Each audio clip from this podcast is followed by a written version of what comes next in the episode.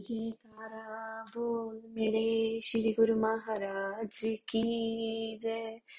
प्रेम भरी जय सच्चिदानंद गुरुमुखो।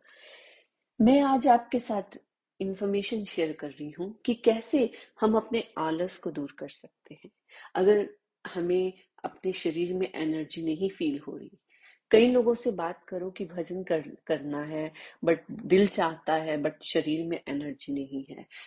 उस को हम कैसे ठीक कर सकते हैं, ये आज मैं आपके साथ शेयर कर रही हूँ। हम चरण धूली से, जो हम आनंदपुर से चरण धूली लाते हैं, अगर उसको सही तरीके से यूज़ करते हैं तो उससे हमें आलस भी दूर होगा, शरीर में एनर्जी भी मिलेगी। तो उसके कई तरीके हैं यूज़ करने के लिए। सबसे पहले तो हम स्टैंडर्ड, सभी लोग जानते हैं कि मस्तक पे लगानी चाहिए। चरण धूलि को। तो जब हम दिन में मत्था टेकते हैं श्री गुरु जी के आगे वहाँ से हम चरण धूलि लेकर मस्तक पे लगाएँ, उसका अच्छा बेनिफिट है। बट उससे भी ज़्यादा बेनिफिट्स हमें अपने एनर्जी पॉइंट पे अगर हम चरण धूलि को लगाते हैं एनर्जी पॉइंट कौन सा है? हमारी नाभि। जो नाभि हम जब माँ के गर्भ में होते हैं, हमें पोषण देती है। बिना खाए पिए हमें एनर्जी देती है। ये नाभि वो पॉइंट है जो सारी नाड़ियों का सेंटर पॉइंट है हमारे शरीर का।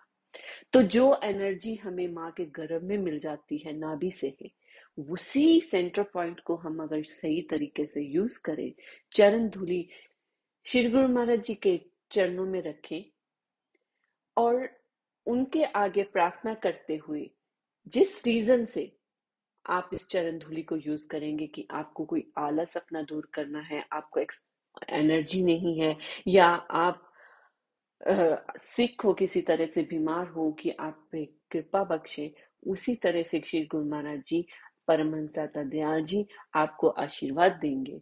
और आप इस नाभि पर सुबह शाम रात को सोने से पहले और जब सुबह उठते हैं अपना नितनेम करने के बाद, इस नाभि पॉइंट पर हम चरण धूलि का तिलक करेंगे। तो जी, यहाँ से हमें जब एनर्जी मिलेगी तो हमारे पूरे शरीर में एनर्जी जाएगी और बहुत जल्दी बेनिफिट मिलेगा।